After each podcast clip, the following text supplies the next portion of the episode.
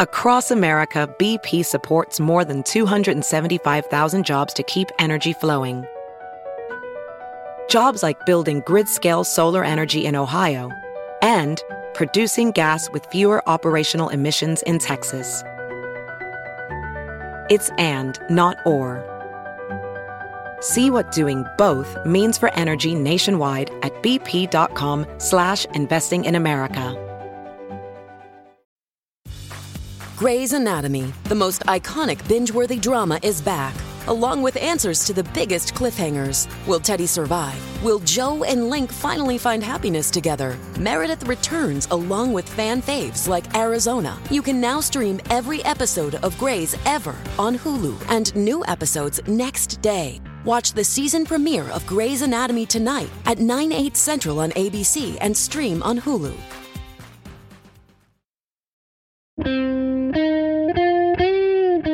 It's Tuesday, February 1st, 2022. From Peachfish Productions, it's The Gist. I'm Mike Pesca. Tom Brady has retired. The most successful football player of all time, Tom Brady, no longer a football player. That you probably know. And while I have a sports bent personally, I tend not to dwell on it on this, my news and culture show.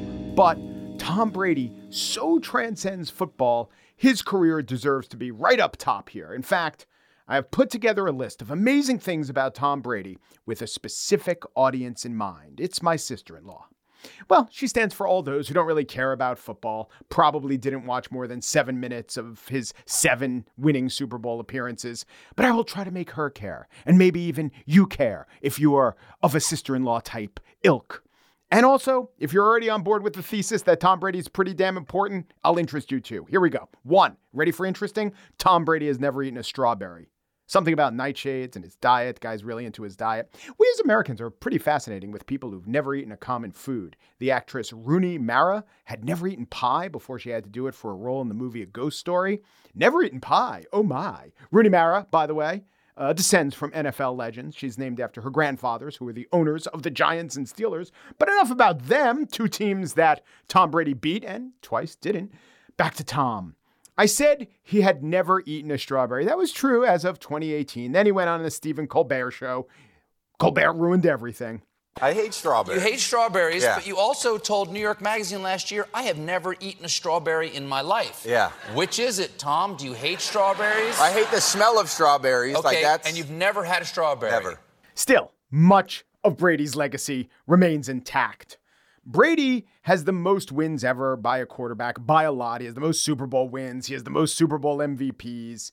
And here's one thing that's pretty interesting 19 game winning drives in Super Bowl history by any quarterback. Brady did six of them. I know what you're saying. Why couldn't he just get a lead and hold it? He did that too a number of times. But think about six game winning drives. It means that Tom Brady's fourth greatest moment, the fourth most impressive thing that Tom Brady ever did, you know, win a Super Bowl with a game winning drive in the fourth quarter, but only his, you know, third, fourth best of those.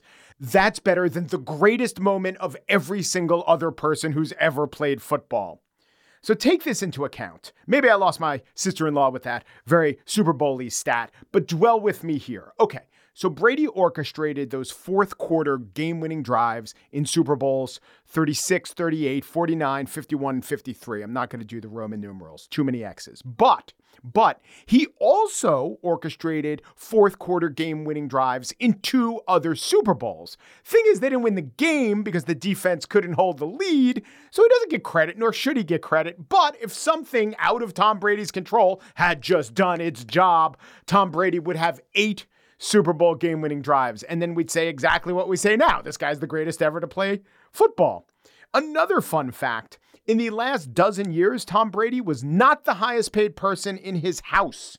Little known fact Warren Buffett was his roommate. No, his wife, Gisele Bündchen, has always out earned him, which, by the way, gave him a little bit of an advantage. He could take less money from management, and his teams had a little more room to spend on other players. But here's the coup de grace for this guy who I, as a Jets fan, am not supposed to like. But of course I do.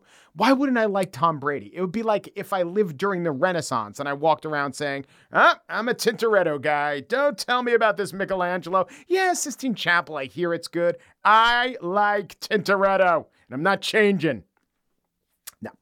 Way to appreciate Tom Brady's greatness is not a stat or a fact or the the cleft in his chin or the kindness in his eyes. Wait, oh, sorry, sorry, sorry. No, it's to contextualize the thing that he did, the thing that he does, his profession, contextualize that in the current American experience. Let's say it plainly football is the most culturally dominant product in the culture today. There is nothing that attracts so many of us, such a disparate cross section of us, such an intergenerational cohort of us. So you probably know that the top three TV shows are Sunday Night Football, Thursday Night Football, Monday Night Football. Don't think of it that way. Don't think of it as what are the number one series. Think of it as the shows, the individual shows. I mean, the top show that anyone watched on TV last year, and it's been this way for dozens and dozens of years the Super Bowl, most watched show. Second and third, the championship games. Fourth, the Thanksgiving game. The top 10, all football. The top 20, all football. All 30, every single one a football game. Now, the inauguration and Joe Biden's first speech to a joint session of Congress in 2021, sometimes they get listed as the seventh and 12th most watched shows, but they were on every network at the same time. Football didn't have that advantage. But even if you want to count them, and count down to the 41 most popular programs on TV. They were all football, but for those two speeches in the Thanksgiving Day parade. But football, football, football, and the best at football was Tom Brady, the exemplar of our culturally dominant enterprise. So I don't know what else I need to say to make my sister in law care. I think she cares. Otherwise, I don't know what to tell her. Maybe get in the ground floor of the career of Joe Burrow. On the show today, I spiel about Robert Malone, and not just what he said wrong on Rogan, but how he uses rhetoric to advance his agenda. But first, it is the second part of my interview with Jonathan Gottschall, author of The Story Paradox How Our Love of Storytelling Builds Societies and Tears Them Down. In this segment, we bring the ancient arts of storytelling to the present, examine the internet, how it's a storytelling hothouse, an ecosystem where the population and varieties and virulence of stories can grow and mutate to the point of menace. Jonathan Gottschall up next.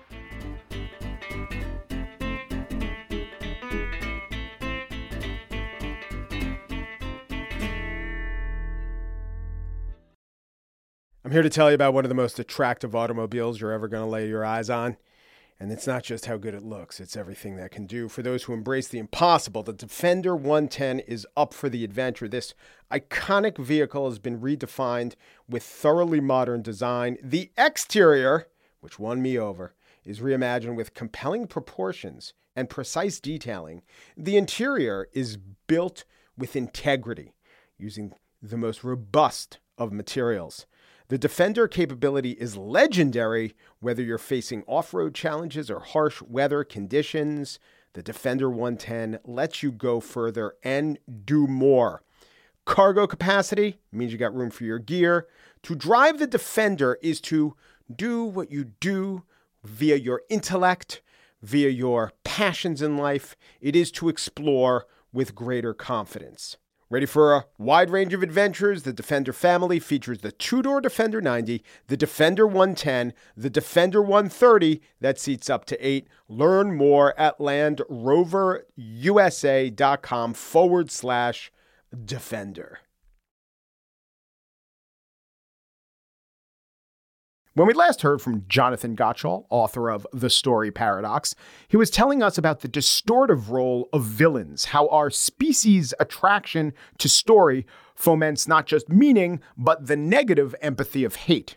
In this section, I wanted to talk about the internet, politics, and some recent trends. I started by talking about the figure of the anti hero how the golden age of television that we're living in now was propelled forward by Tony Soprano and Walter White and Omar Little. All these compelling figures that could be considered anti heroes. I asked Gottschall to offer his analysis of what's behind that. Well, it's, I think it's I think it's sort of a culmination of, a, of something that had been happening for a long time in serious fiction, in serious novels, and serious film, and it's a sort of movement toward moral ambiguity, a, a, questioning and a, an attempt to discard the sort of simple morality of the good guys against the bad guys. And the reason serious fiction makers wanted to discard that is they were increasingly aware that this was not holding up an accurate mirror to nature. It is just not the case that you know you can sort of encapsulate all goodness in the good guy and all badness in the bad guy.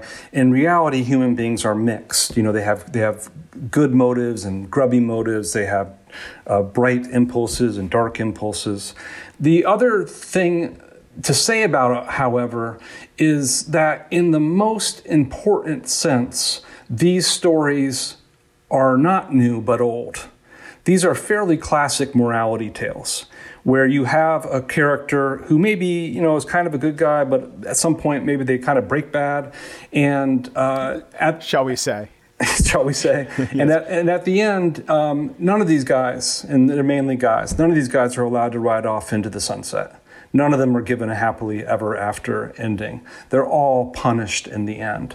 Walter White dies gut shot on a concrete floor uh, while a song plays in the background. And, this, and, the lyrics of the song, the, the opening lyrics are, Well, I guess I got what I deserved.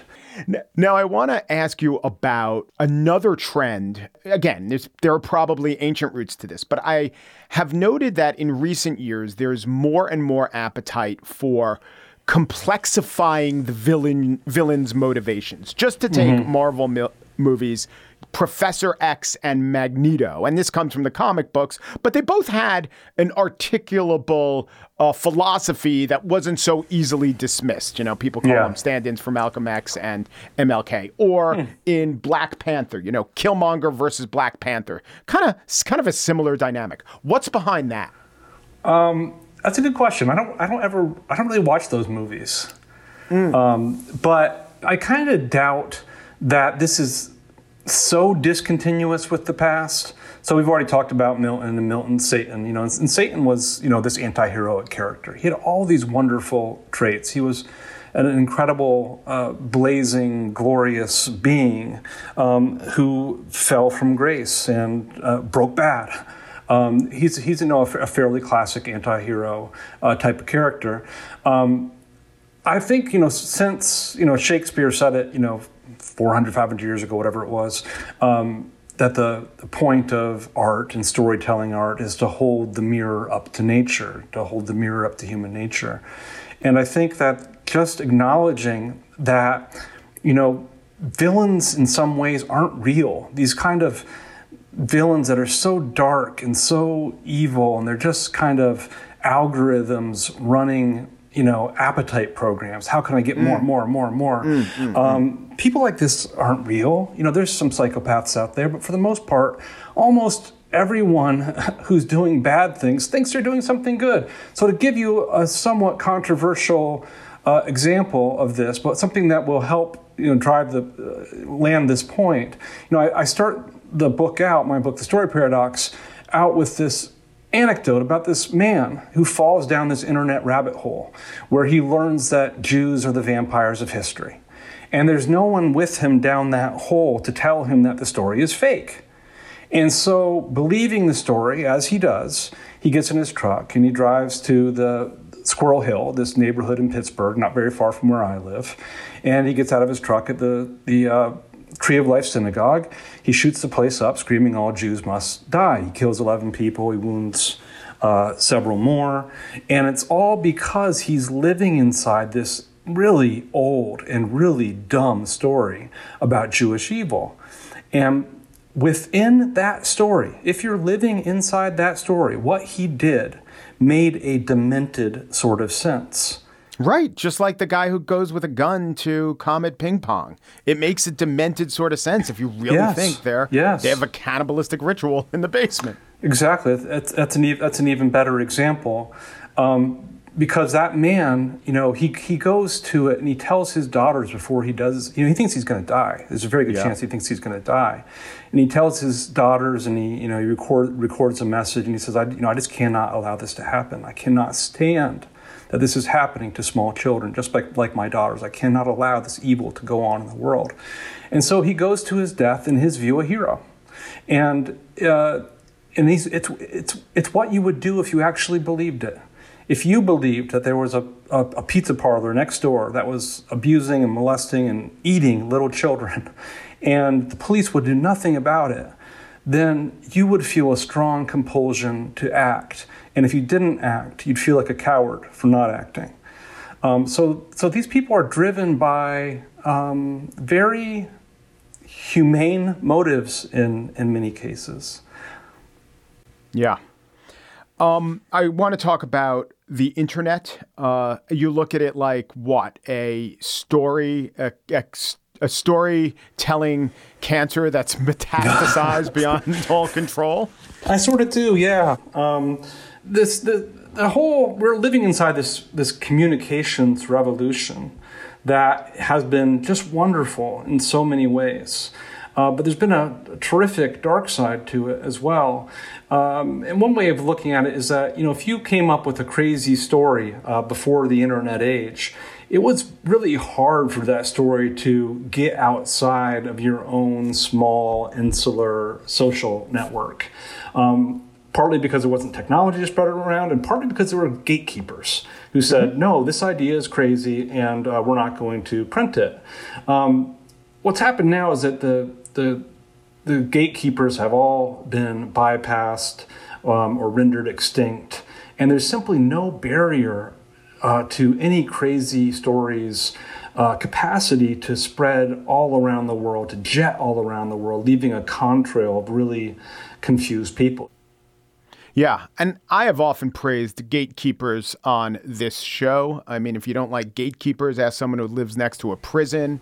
But here's my question about gatekeepers: What story were the gatekeepers telling? Everyone, if everyone's telling a story, and they're they're literally, you know, sometimes the gatekeepers are editors. Yeah, are they telling a different story, better story, consistent story? There was always problems with gatekeepers, you know. But what gatekeepers did, let's go back to sort of the broadcast era, was it kind of kept everyone within the same universe of narrative, the same universe of facts. Um, and this wasn't perfect. Uh, there was all kinds of biases in the messages we were getting. There was all kinds of blind spots in the messages we were getting. A lot of people were left voiceless. This wasn't great, but it may have been better than the alternative which is a society fractured up kaleidoscopically into all of these different universes of incompatible uh, stories and incompatible ideas and incompatible ideologies, where when you look across a political divide, it honestly seems like the people across the, that divide are crazy. So you teach at Washington and Jefferson College. Washington and Jefferson, two great Americans. You may know them from such bills as the one and the two.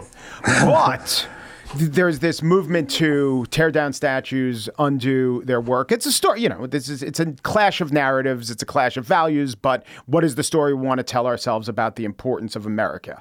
Is there a difference in how you look at this impulse and how it's being carried out? Have you maybe changed in your opinion of this from when you wrote The Storytelling Animal, a 2013 book right after Barack Obama had been elected and mm-hmm. things were looking good and you were positive, um, and you were optimistic about uh, America, and now? Well, when it comes to tearing down statues and so forth, um, I, I, this is something I get into in the book, and I, I do find that these sorts of movements um, are completely understandable, but I also think they they are prone to go a little too far, and they they're prone to be quite divisive. Um, I, I don't think villains exist really. you know, this is I'm skeptical of the existence in real life of, of bad guys, and there's a, a, tendency right now to sort of villainize uh, our own past. And what, what I'm asking for in the book really is a more radical form of empathy than most of us are used to grasping for. So we're all encouraged to feel empathy for the wretched of the earth, for the poor, the, the, the oppressed, the enchained.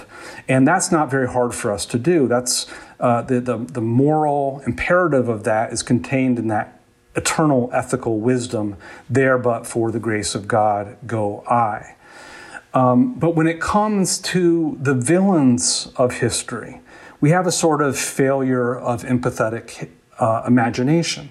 When it comes to the conquistadors and the slavers and the inquisitors, we can't allow ourselves to imagine or to admit that, but for the grace of God, there that's where we would have gone too. If, if not, you know, if we were born into their circumstances, into their stories, into their genetics, uh, we would have ended up the same way. You know, so for for example, um, there was very little, you know, resistance uh, against the Nazis from within Germany. It, it, happened, but there wasn't very much of it. And why wasn't it? It was because it was because they were all, you know, hideous villains. No, it was because they were inside a propaganda environment that, you know, they were inside a, Truman show and it was a fascist version of the Truman Show. And all of their input, inputs were telling them the same story. And even if you were able to see through that story, um, were you willing to risk your life and risk the life of your entire family to stand up against Nazis? So there's a sort of moral vanity that we have that if we were in the, the, the, shoes of these historical malefactors, that we would have behaved differently. But in prob- probabilistic terms, this is a statistical matter. Very few people uh, did behave differently. So, what's the action item? Uh, I find it interesting, titillating. Um, it tickles me and probably plays into a story I tell about myself to realize all these things and to be aware. But are you kind of telling a person, try not to see in color? It's very hard to do given that we're so driven by stories. It is very hard to do. Yeah, this is this is very hard uh, and also, stories are designed to sort of take over your brain and uh, lull you into a condition of passivity. You know, it's hard. It's hard to, to maintain your skepticism in the face of a well-told story. So, action items. I think there's there's two things that, that I suggest people try. Uh, the first thing is is this. I had this sort of you know nightmarish image when I was writing the book. And it was an image of people reading it and kind of nodding along happily as they tick off all the ways that my points apply to the stories and to the people and the ideologies that they don't like very much, but never thinking to turn this around on themselves, turn this skepticism around on ourselves. So, what I want to get across to my readers and to our listeners today is that these problems of narrative psychology I talk about are not a them problem. It's very easy to see that the other side is doing this, but it's not a them problem, it's an us problem, it's an everyone problem. Uh, human beings have a tendency to get misled by narrative. And I see very little acknowledgement, much less realization of this anywhere on the political spectrum. Uh, certainly not among my own tribe of sort of left of center uh, democratic types. Um, so, so part of it is you know being skeptical of your own stories, not just of the other guy's stories. The other recommendation I'd make, and this will be kind of surprising after uh, it sounds like I've been poor mouthing storytelling, you know, for an hour. Uh, the, the other recommendation is that we should tell stories. We should continue to tell stories because stories aren't just at the heart of the problems we face, they're also at the heart of the only hopeful and plausible solutions. So, stories really do have this special capacity to draw people together, to make them see their similarities, to get past their differences, um, to make us all get along better. But only if we can resist telling them in ways that are guaranteed not to work. So if we want to build bridges of narrative across our divides, rather than just blowing up the few bridges we have left, we have to resist this very deeply human, giddy tendency to portray ourselves and our side as the heroes in the story and the other side as the, the villains in our little morality tales. This is a very primitive, very crude, very dangerous way of thinking. And it's not a way of uh, producing social progress. It's not a way of getting the sort of compromise a, de- a democracy needs to actually move forward. What I think it is is a way of prosecuting a cold civil war of storytelling that is in danger of escalating towards something much worse. The name of the book is The Story Paradox How Our Love of Storytelling Builds Societies and Tears Them Down. The author is Jonathan Gottschall. Thanks so much. Mike, that was that was great fun. Thank you, man.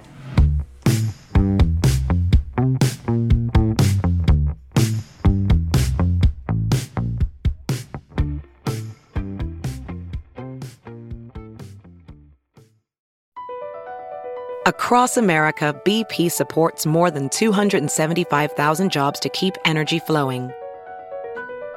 Jobs like building grid scale solar energy in Ohio and producing gas with fewer operational emissions in Texas. It's and, not or. See what doing both means for energy nationwide at bp.com slash investing in America. We got another day of NBA action. And with FanDuel, every night is a watch party. So it's time for your FanDuel crew to make their bets. So, what's the move tonight, gang? You know that new customers who bet $5 get $200 back in bonus bets if you win. Woo-hoo, we're heating up, fam. Bet all the stars with all your friends and make every moment more. Only on FanDuel. New customers bet $5 get $200 back in bonus bets if you win. Make every moment more with FanDuel.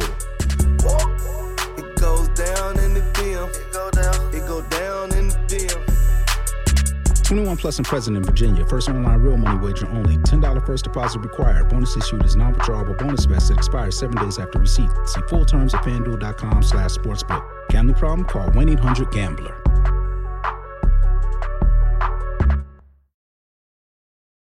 And now the spiel. The criticisms against Spotify by a couple of prominent recording artists and podcasters mostly stem from a letter signed by science educators denouncing the information that two particular guests of Joe Rogan put forward. One of those guests, Robert Malone, is among the developers of the mRNA vaccines. Malone has been banned from Twitter and other outlets for advancing scientifically unproven or, in some cases, flat out rebutted information about the COVID vaccines. Counterpoints to Malone's claims abound. But I listened to the entire three hour episode. I took notes, not with a mind for the information outside my area of expertise, the science, but for information that fell inside it the rhetoric, how Malone advances his points, and how Rogan solicited, rebutted, or allowed information to air, and the manner in which fact checkers engaged on those issues. Now, to some extent, the science is unavoidable. In those cases, I consulted top experts. That won't convince a Malone acolyte. Part of his thesis is that the experts are on the take, deluded, or otherwise inexpert. But this is the best we could do. On occasion, the expert consensus actually more or less agreed with Malone, but the reason Malone brought it up in those cases was to mischaracterize what the consensus was. As far as Malone being a conspiracy theorist, that's not a theory. A few times on his show, he alleged a widespread conspiracy and named names. Here's one of those times. The disclosure of emails that um, Cliff Lane, uh, Tony Fauci, and Francis Collins actively conspired to destroy any discussion of the appropriateness of lockdown strategies. And, and the mainstream press hardly covers it. And there are no, con- there are no consequences. The document trail having to do with the gain of function research and the implication of NIH, and by the way, DTRA in that, um, having absolutely no consequences for anybody. Um, we're in an environment in which truth and consequences are fungible. They, this is modern media management and warfare. All right, here's the backstory on that. October 2020. Three researchers from Harvard, Oxford, Stanford, those are their backgrounds. They get together and author what they call the Great Barrington Declaration. It's short, it's eight paragraphs. I'll summarize. One, Current lockdown policies are producing devastating effects on long and short term public health, they wrote. The old and vulnerable are more likely to be severely infected by children, they wrote. Our goal should therefore be to minimize mortality and social harm until we reach herd immunity. Hearing of the existence of this declaration, Francis Collins, then director of the NIH, emailed Anthony Fauci saying, We need to rebut this. His exact words, found after a Freedom of Information request, was, quote, There needs to be a quick and devastating published takedown of its premises. Fauci writes back, don't worry, there already is, and he links to a piece that the science editor of Wired wrote the day before. The science editor of Wired made some pretty good points, like Sure, it seems impressive that the Great Barrington Declaration has thousands of signatures. Now it's in the hundreds of thousands, but you just need to click it. There's no verification of who you are. And the authors don't really define who's vulnerable and who's not. There's no consensus on when or where or if herd immunity can be achieved. It's not clear that getting it and recovering won't offer long term side effects. So I don't know if it's a devastating takedown, but it satisfied my curiosity about why the Great Barrington Declaration might not be the way to go in combating the coronavirus pandemic. It was a debate between Team Lockdown and Team Herd Immunity, and Team Lockdown won. They tried pretty hard to win. I guess their critics would say they played dirty. But what they really did was just to argue strongly and in many outlets that Team Lockdown was wrong. Was it a conspiracy? Did Fauci conspire to suppress anything? The conspiracy consisted of a concern that an argument was gaining traction and a reply, don't worry, here's an article already addressing your concerns, doing what you ask for. The email between Collins and Fauci took place October 8th. The Wired article in question was published October 7th. It already existed. It's a kind of conspiracy where you say, hey, let's steal the Hope Diamond. No, wait, because just yesterday I bought the Hope Diamond. The Wall Street Journal reported that Facebook later censored the existence of the Great Barrington Declaration. I couldn't confirm that they did. Facebook has some pretty dumb algorithms that do that, and that would be wrong if true. YouTube did remove a talk between the authors of the Declaration and Governor Ron DeSantis, wrong and true. But the charge there was a conspiracy versus a viable press strategy, inaccurate Part of public health is communicating with the public, and I would bet that anyone in Fauci's position would work to circulate information rebutting a premise that was judged to be dangerous. Sometimes talk of conspiracies weren't indicated by the literal word conspiracy. Dr. Malone sometimes would want to introduce an idea, an idea that maybe he can't prove. Here's one idea. He wanted to tell us that hospitals are getting paid to overestimate the number of patients who had COVID but he sought to introduce that idea without claiming that, yes, this is my thesis. What he did was he invoked a rhetorical technique called paralipsis, which is the I'm not saying, I'm just saying way of saying something. I'm not saying Apple wants the old model iPhone to break so you buy a new one. I'm just saying that does seem to always happen. Here, Dr. Malone uses paralipsis to advance his financial incentive accusation. You re- you think that the reason why he was targeted because he was directly costing the hospital money because people were, weren't going in? I'm not COVID? saying I I'm saying that the observation is that early treatment keeps people out of the hospital and that hospitals have financial incentives including death incentives, financial to discourage incentives. early treatment. Rogan there helping Malone finish his point. Huge if true. I could cite what all the fact checking sites cited. a lot of citations there. I don't think it will do anything.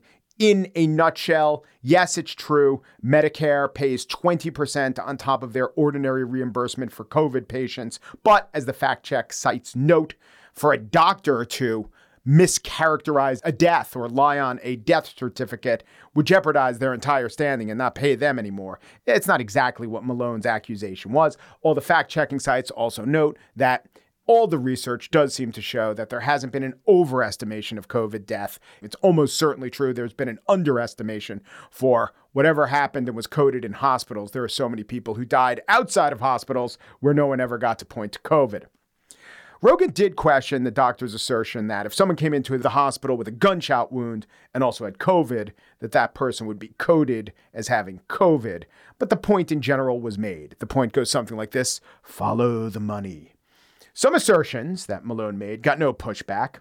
Maybe this is the sort of claim that Rogan, given his vow of yesterday to check more and to push back more and to do more research, maybe he'll be able to rebut it, but this was what was said during the Malone interview. They have broken all the rules that I know of, that I've been trained on for years and years and years. These mandates of an experimental vaccine are explicitly illegal. They are explicitly inconsistent with the Nuremberg Code they're explicitly inconsistent with the Belmont report. They are flat out illegal and they don't care. Is a common claim. It's all over conservative radio, which, by the way, Goes to show that if you silence Rogan, this will all be out there elsewhere. It's not a credible claim. The Nuremberg Code is no longer in effect. It does lay out ethical principles for medical use. The one Dr. Malone and other commentators like Candace Owens is citing is that the coerced use of experimental treatments is unethical. The vaccines aren't experimental. Wait, you might say, they're being allowed under an emergency use authorization. Right. But emergency isn't a synonym for experimental. They have made it through clinical trials. They've been shown to work. The FDA has designations for different levels of authorization. Experimental, the experimental phase, is a designation. These vaccines are out of the experimental phase. They've been clinically tested, they've also been proved effective. They're in no way in violation of the Nuremberg Code, even if the Nuremberg Code were a code governing use in America or really anywhere else in the world today. There are several other statements that could be fact checked or disputed, or in some cases confirmed. The question that I had is okay, we know Malone, and I have demonstrated Malone said a bunch of things that aren't true. So, what's the effect? How do they, or do they, even filter out to the public? We know Joe Rogan has a huge audience in the hundreds of thousands, maybe in the millions. It's got to have some impact. It's hard to know, right? But it's not impossible. I checked in on a podcast called the Joe Rogan Experience Review. It, guess what, reviews Joe Rogan's podcast, The Joe Rogan Experience. But it also reflects through the two hosts what two dedicated Rogan listeners might take away from the experience of listening to the Joe Rogan Experience. The two hosts differ a bit on their intensity. One won't get vaccinated even though it'll make him miss his dear friend's wedding. He, this guy seems really distraught. The other guy is the main host, or at least has the better microphone. He did get vaccinated, but is leaning strongly against a booster. Okay. They had several examples where they cited what Malone said, they gave it credence. Here is just one of their takeaways from the Malone appearance. The CDC is saying that natural immunity is not as effective as the vaccine. According to Let's, yeah, Robert. Hmm. I mean, I don't know. I didn't read that anywhere, hmm. but like he says it. Um, so like, so the, the some of the this clinic- we gotta just believe that he knows what he's talking about, right? So reasonable. totally reasonable. Reasonable Robert says the CDC is saying that natural immunity is less effective than vaccination. Huh. We go now to CNBC. New data suggests natural immunity from COVID provided better protection against the Delta variant compared to vaccination alone. That's from a report published by the CDC. Yeah, the CDC did not say natural immunity was less affected. Robert Malone said the CDC said that on Joe Rogan, and that's what Joe Rogan's listeners heard. And those aren't any two listeners. I mean, in a way, what I'm using them for is uh, a focus group of sorts, but they're also a megaphone. That podcast, The Joe Rogan Experience, that was number five on the total Apple charts as of this afternoon. It was ahead of The Daily in This American Life. And that brings up an interesting point. Neil Young doesn't want to associate with Rogan on Spotify, so he heads to Apple. And people signal their virtue. I think there's a phrase for that saying, I'm canceling Spotify. I'm going to Apple. Well, as I just told you, the fifth most listened to podcast on Apple is that one. Plus, they have the Bannon podcast and a whole bunch of other podcasts that say this exact thing. I just heard Sirius Satellite Radio touting the return of the Neil Young channel. Like, I wonder what occasioned that. Well, Sirius on their Patriot News channel plays Dan Bongino and Breitbart News, and you get all the same vaccine misinformation on that channel and a few others. Neil Young can't really even play his music over the air if Neil Young wants to keep rocking in the free world on Cincinnati's 92.5 The Fox or GLO, Peoria's classic rock. Well, they are owned by Cumulus Media. Cumulus pays Dan Bongino millions of dollars a year to oppose vaccine mandates and also, by the way, spread a whole lot of Trump election nonsense, which Joe Rogan doesn't buy. There's no easy answer except maybe for smart people to arm themselves with facts and recognize how the distortion of facts work. Of course, if we had a population adept at that, we wouldn't be so vulnerable to misinformation and wacky conspiracy talk about COVID would have no more an effect on the public health than loose lips concerning Bigfoot, who I'm not saying exists. I'm just saying no baboon is making footprints that could drown a Pekingese. Reasonable.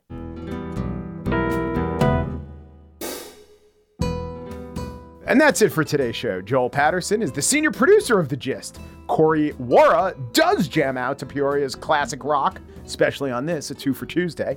Michelle Pesk is the chief risk officer for Peachfish Productions. The Gist is presented in collaboration with Libsyn's AdvertiseCast. For advertising inquiries, check out advertisecast.com slash the gist. Umperu, deperu, duperu, and thanks for listening.